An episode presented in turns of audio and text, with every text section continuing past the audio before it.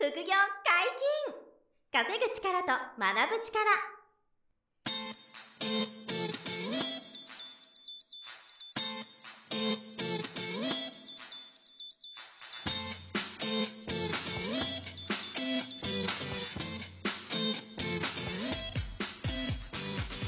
この番組は稼げるようになりたいを叶える副業アカデミーの提供でお送りいたします。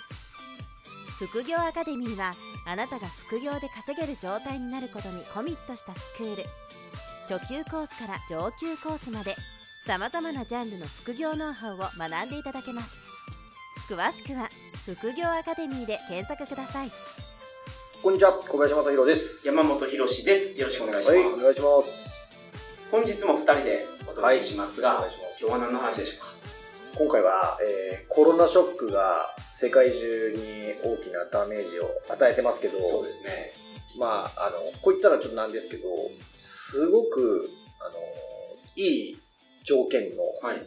コロナ融資っていうのが始まってくれたんですよ。なるほど、なるほど。まあ始まってくれたっていうと不謹慎なんですけど、はいただまあその、コロナショックでうん、こう、事業に影響が出たりとか、まあはい売り上げが落ちてる企業さんとか個人事業主に対して、まず助成金が結構出てたりとか、はい給付金が出たりしてますよね。はで、これはまああの受け取れるものはぜひ、条件が合う方は受け取ればいいし、はい。まあ、なんか条件がありますよね。その、前年と比べて売り上げ50%落ちたとき。そうです。例えば持続化給付金はそれです。去年の1年のどっか一月の売上よりも今年の単月の同じ月が50%以下まで売上が落ちちゃったら、えーその差額かける12倍が、えーもらえますと。最大法人は200万円。うん。で、えっ、と、個人事業主の方は100万円まで受け取れますとか、まあ、あとはこれからあの家賃の補助の話はいはいがちょっと出てきて、出てますね。これもあの条件があって売上の減が該当すれば、はい。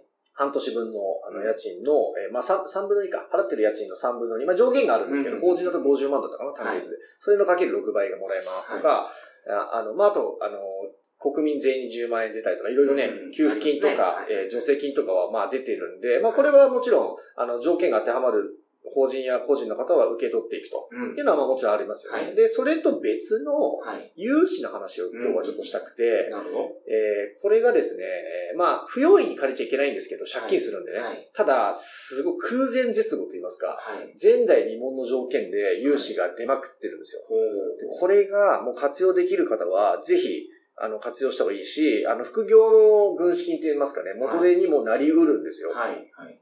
あの、それをちょっと、何パターンもあるんですけど、うんちょっと代表的なものを紹介していきたいなと思ってますと。で、まず一つ代表的な資金調達しやすいこのコロナ融資の代表格が、日本政策金融高校。うん。日本政策金融高校、略して高校って言うんですけど、この高校でお金を借りるっていうことができますと。で、これはもう、あの、ご存知の方多いと思いますけど、政府系の金融機関でして、は民間のなんとか銀行とかと違って、まあ、国から、まあ、えー国が原原資を出していると言いますか、はい。まあ、あの、国からお金が借りられるみたいなうん。感じで思っといてもらえばよくて、日本政策金融高校から、えー、もともとすごい、あの、比較的いい条件で資金が借りられるんですよね。あの、事業商主売を商売やってる皆さんが借りられると。うん。で、えー僕なんかは不動産投資でも、あの、高校からお金を借りてますし、はいで、あとは、あの、企業としてももともと創業融資っていうのが高校はあるんで、で、あの、無担保で借りられる2000万とかそういう枠がもともとあって、なんでいろんな人はお金借りられるんですよ。はい。で、これはもともとあるんですけど、さらにコロナで大変なんで、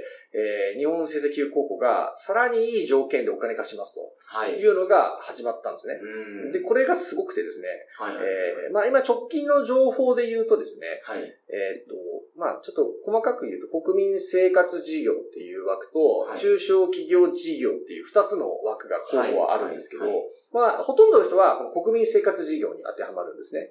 あの、これ規模の話なんですけど、ど。はい。あの、中小の企業さんとか、えー個人事業主の方はほとんどこの国民生活事業の方に当てはまるんで、まあ、はいこっちの話をしようと思うんですけど、はい。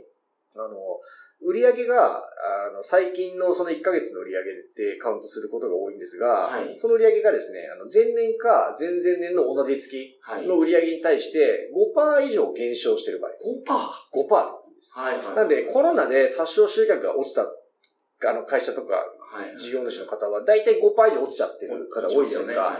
結構該当する方が多くて、で、例えば2020年2月でも3月でも5月でも、どっか一つの、一つの月がはい。1年前の同じ月よりも5%落ちてればはい対象なんですよ。はい。はい。これだからかなりの方が該当するとうん。いうことで、で、えっと、もともと、え融資の限度額っていうのが、はいえっと、本来の公庫が、我々民間の会社や個人に貸してくれる融資の枠と別枠ではい。6000万貸すっていうのが、コロナ融資でまず始まったんですすごい。よ。そう、6000万円ですよ。すはいごくないですか、この額を貸してくれますと。はい。で、えー金利が、はいえー優遇される金利というのがあって、はい6000万のうち3000万円は、はい。えーまあ実質無利子化しますっていうのが、あの、始まってたんですよ。はい。で、えっ、と、ちょっと厳密に言うと、えっ、と、最初の、えっと、3年目までは、えー通常の利率が1.47%なんですよね。はい。あ、1.37%ですもんね。はい。1.37%。1.37%ってすごくいいですけこどね。れもともと低いんですよ。はいそう。で、これが最初の3年はマイナス0.9%するっていうふうに言ってくれて、うん。だから0.47%はい。はい。で最初の3年が借りられて、うんで、4年目以降は、えー、1.37%に戻りますとはいいうのがコロナ融資の、公庫の融資の大前提の条件になって、これはすごくいいんですね。はい。で、えっ、と、そのうちの、えー、まあ、6000万って最初言いましたけど、そのうちの、あの、3000万円は、はい。えー最初の3年間、実質無利子化するっていうのがあって、はいで、これはさっきの、えっ、と、マイナス、あ、ごめんなさい、マイナス0.9%した後なんで、4.7%、あ、0.47%のはい最初の3年間の金利分、これも後で、えっ、と、利子補給されます。えーだから3年間0%。金利ゼロなんですよ。そうっていうのが、あの、決まってるんです。はい。一旦0.47%を払うんですけど、はいただそれが後で、ど、どこから支給されるかがまだ決まってないんですね、はいこの収録の時点では。後で帰ってくるんです。はい利子が補給されるんですね。はいだから3年間、ただでお金が借りられるっていう奇跡なんですよ。奇跡ですね。そうで、でしかも3000万も枠あるんですか？3000万がある。で、残り6000万だったんで、最初ね。はいそのうちの3000万が今のやつで、残りの3000万は、あの、それが適用されないんですよ。はい。だから最初から、えっ、と、1.37%になるのかなこれは。うんうんそうですね。そうそうそう。確かそう、それやってる。はい。だから、あの、最初の、えーあ、ごめんなさい。利子補給されないだけだから、ごめんなさい。えだ。えっ、と、最初の3年は、マイナ0.47%なのは、残りの3000万も同じなんだ。うんそこは利子補給がされないっていうことですね。はいはいはい。で、4年目からは、ど、ど、すべての額が1.37%になるから。っていう固定金利で。で、融資は最大20年はい。なんですよね。で、設備試験20年、運転試験15年。で、これ実際やってみると、だいたい10年ぐらいになってるんですよ。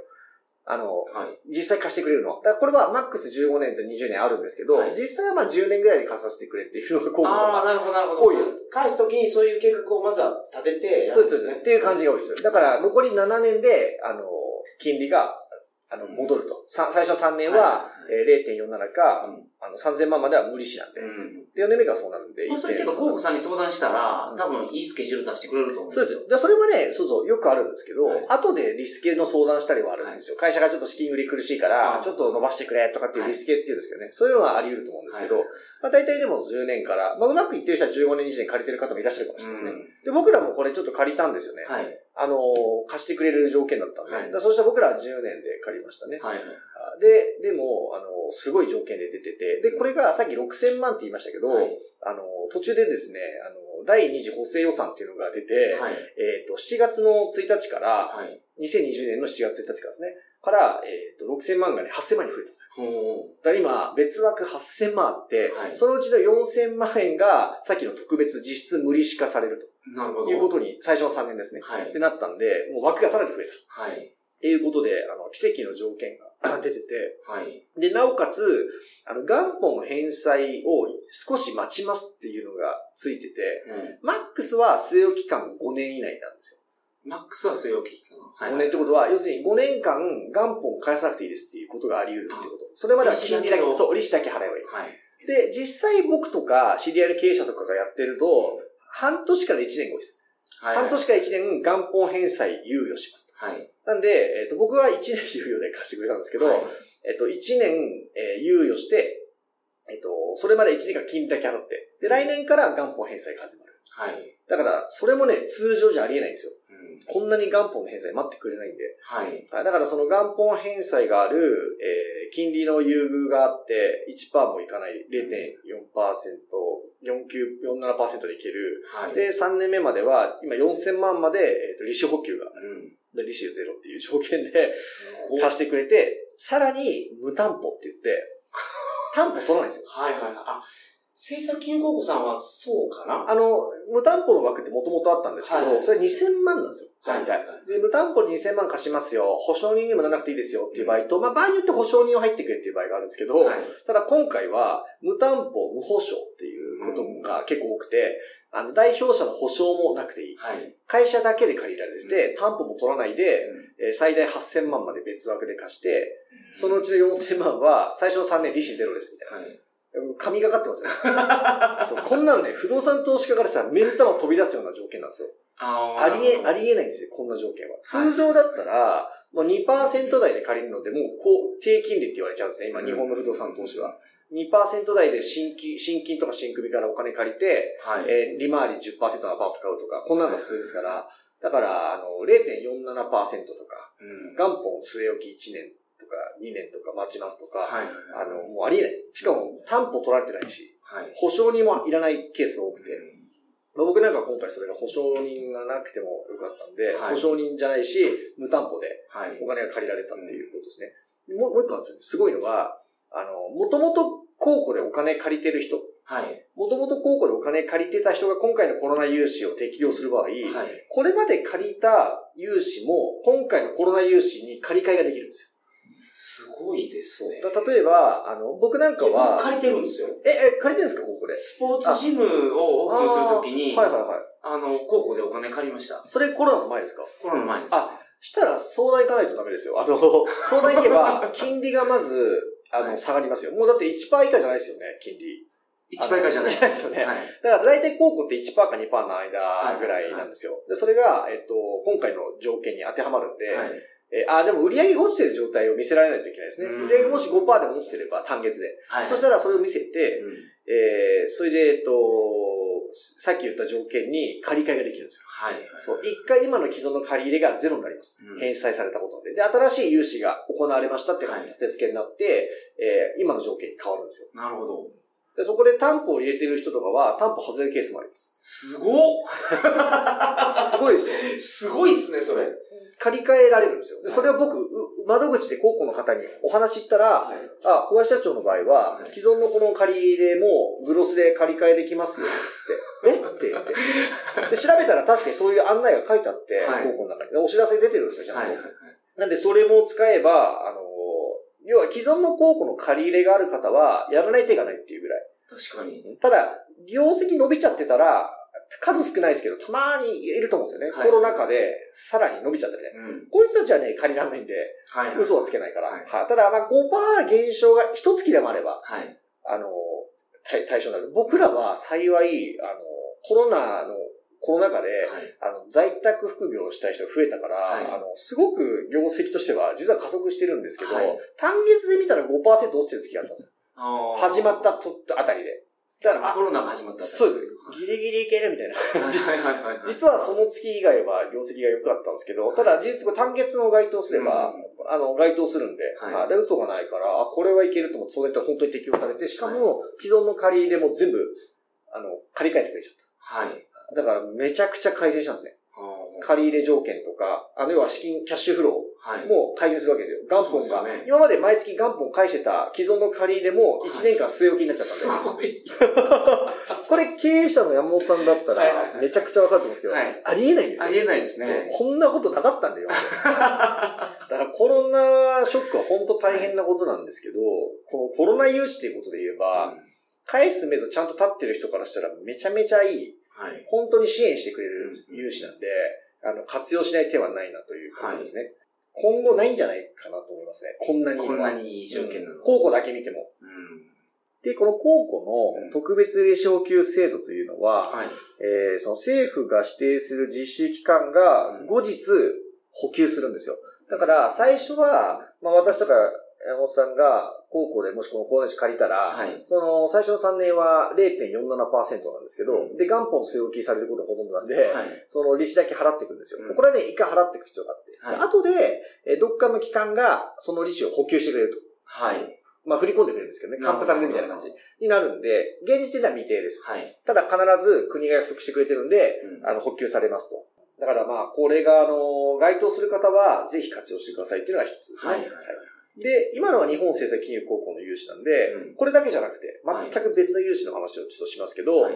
セーフティーネットっていうのがあって、セーフティーネット保証4号、5号っていうのがあるんですよ。はい。で、このセーフティーネットっていうのは何かっていうと、あの、まあ、元々のセーフティーネットっていうのは、あの自然災害とかのその突発的な自由で、経営の安定にこう支障が出たりした場合に、えー信用保証協会っていうのが全国にあるんですけど、はいはいはい。この信用保証協会が通常の保証する限度額と別で、うん。えー借入債務をあの保証するっていう制度があって、これセーフティーネットって言うんですけど、4号っていうのは、その別枠の借入債務の100%を保証協会が保証します。はい。金融機関がリスク取らずに、その保証協会が、なるほど。あの、保証するし、はい。そうほ元々の保証協会が、あの、融資をするための保証っていうのをやってる協会なんですけど、この保証枠と別枠で、今回のコロナ融資も、うん。あココロナ融資も、あの、別枠で借り入れ債務を100%保証するっていうはいはい。のが決まったんですよ。で、これが4号は100%保証で、はいまあ一応5号は80%保証なんで、はい基本的に4号から皆さん使うんですよ。はい。で、金融機関はすごく良くて、はい。あの、保証協会が100%保証してくれるっていう裏付けのもとに、えー 1. 点何パーセントとかで、えーその、借り入れする人にお金を貸せるんですよ。はいはいはい。でも、これ、すごいのは、その、借りた人側は、その、金利がコロナで特別に優遇されるっていうことになるはいはい。ですよ公庫じゃないところでも。で、それで、あの、市区町村がコロナの融資っていうのを、その緊急融資っていうのを実施してるんですよ。はい。で、これとセーフティーネット4号を掛け合わせるとうんすごく良くて、例えば、あの、この株式会社レベクリっていう僕の代表の副業アカデミアという会社は中央区にあるんですよね。で、中央区、東京の中央区にあるんですよ。で、中央区はコロナ融資はどういう条件だったかっていうと、はい。えー融資限度額が1000万円。はい。1000万円まで、えー返済期間7年をマックスで貸しますと。うんコロナの特別融資として。はいこれがもう出たんですよね。で、これをセーフティーネットで、えーその別枠で貸すことが可能としますと。だから金融機関と一緒に相談に来てくださいとはい。いう形になるんで、はこれは僕らが付き合ってる金融機関、まあ信用金庫とか、はい地方銀行とか、まあメガバンクとかいろいろあるじゃないですか。その金融機関さんと事前に打ち合わせをして、い。で、いくら借りま、借りたいですっていうことを、えーこの地区に、役所に、はい。中央区にこう申請を入れるんですよ。はい。で、セーフティーネット4号っていうのも同時に申請入れてくるんですけど、はいでこれ認められたら、うんこれが保証協会が保証するっていうことで承認が降りるんですよ。はい。そしたら、えー改めてその金融機関に融資の打診をすると、えー金融機関はその保証協会が保証してくれた中で融資がされるんで、はいはいはい金融機関はリスクゼロなんですよ。確かに。100%保証だから。だから、小林さんが返さなくても、うんその、そうそっちが保証協会が返してくれるから。そう、最後はそう、借りた側をこちらが潰れちゃったりして返せなくても保証協会が保証するから、金融機関はリスクがなくて、で、さらに、えー今回はそのコロナなんで、えー市区町村が、えっと利子を補給します。ええなるほど、なるほど、なるほど。はい。なんで、中央区の場合、ホームページ出てるんですけど、えー実際の借りてる側の負担が0.1%はい。なんですよ。で、実際の契約する利率はは1.8%にしてくださいって決まってるんですよ。なるほど。そうだから、銀行側は、本当にリスクがないから、借りてくれなんですね、それそうなんですよ。だから、もうすごいんですよ。だから、新金の人が提案くれたんですよ。はいはい僕知らなかったんですよね。はいこう、高校のコロナの融資を知った頃に、あのー小林社長これがあるんで、はい。検討しませんかって新組の人、あ、信用、信用金庫の方が、うん新金の方が提案してくれて、で、あのー実数字としては、1.8%の融資なんですよ。はい。1.8%の融資だけど、1.7%中央区が補填、補填、あの補填してくれるんで。はい。だから、あの、信用金庫さんは、えっ、と、1.8%の利率でもらえるんですけど、うんえー僕は0.1%しか金利払わなくていいんですよ。で、1000万はい。借りられるんですよ。はいで、しかも、元本据え置きがまたこれもあって、はい。1年猶予しますって言われて、だから、えっと、7年で借りるんだけど、1年間元本猶予、はいで、0.1%だけ金利払ってください。そう。すごい。すごくないですか ?0.1% ってもう本当にただみたいな、0.1%ってだって1000万借りても1万円ですか、えっとね、0. そうそうそうそう。そうです。1000分の1ですよね。そう。1万円ですよ。すごくないですかこれ？すごいですね。これを、あの、新金の方が提案してくれたんで、ぜひって言って。で、もう一個すごかったのが、あの、その、し、保証、保証協会が保証するときっていうのは、保証料を払う必要があるんですよ、借りる側が。はい。それを預かってるから、保証できるんですよ、保証協会は。なんだけど、今回は、その、えっと、保証料も全部、区が、区や市が持ちますってなったんですよ。だから、えっと、一旦この1000万借りるときに、えっと、保証協会に、えっと、30万ぐらいだったかな ?2、30万払ったんですよ。だから要するに3%ぐらいは、保証協会が保証料を取るのが通常なんですよ。はい。で、この30万ぐらい払ってるんですけど、それを後で区が補填してくれたんですよ。うん。これも申請書出したんですよ。融資実行されたんで、はい。えー補填してくださいという紙があるんですよ、申請書が。コロナ融資特別の。はいで、これを出したら、えっ、と、2ヶ月後ぐらいに30万が入ってくるんですよ。すごっだからその保証料もゼロ。はい。だから、借りる側は、あの、0.1%金利、かっこ元本1年返済猶予うん。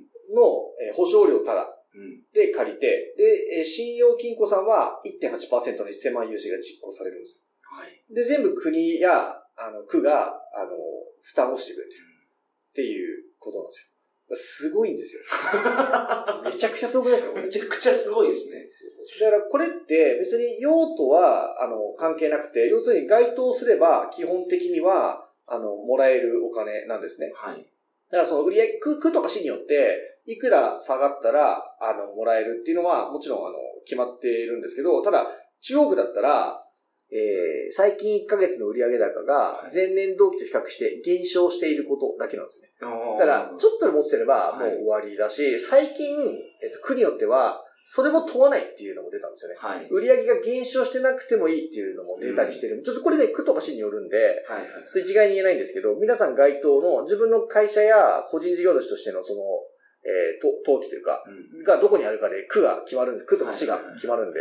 で、えっ、と、例えば、調べたんですけどね、品川区とか僕関係ないんですけど、い品川区はどうだったかっていうと、えっ、と、もともと500万円のお金を無利子で、はい。7年、ぼ僕の場合中国0.1%だったけど、はい品川区は500万まで無利子なんですよ。うん無利子で貸します。えー信用保証料は全額補助。さっきと一緒ですね。はい。これ品川区の方はそれができるんですよ。はい。品川区の法人とか個人事業主の方はこれができるというのがあって、さらに品川区は追加で、これね、5月ぐらいに、5月13日に、えーさらに大幅に拡充しましたって言って、はい。えー経営変化対策資金2020っていうのが出て、はい。これ、えっ、と、2000万までえー運転資金を貸します。す。返済期間10年以内、はい。えー3年間利子ゼロ、えー4年目以降0.2%。はい。で、えー信用保証料は全額補助っていうのが出たんですよ。4年目以降0.2%。そうですよ。0.2%で10年まで借りられる。すごくないですか、それ。ただですよね、ほとんど。ただ。2000万借りても4万とかですよね。あの、はい4年目以降の。3年間無利子ですから。これすごいですよ、これ。まあ、国がね、そのお金いっぱい吸っちゃって、はいそれをばらまいてるっていう意味では、まあ、日本全体のリスクはもちろんあるんですけど、はいはいあの、自分の会社とか自分の個人の事業として考えたら、あの、返済の目処が立つ人だったら、はい。あの、まあ、使わないでもいいと思う。うん使わないお金を借りとくぐらいでもはい。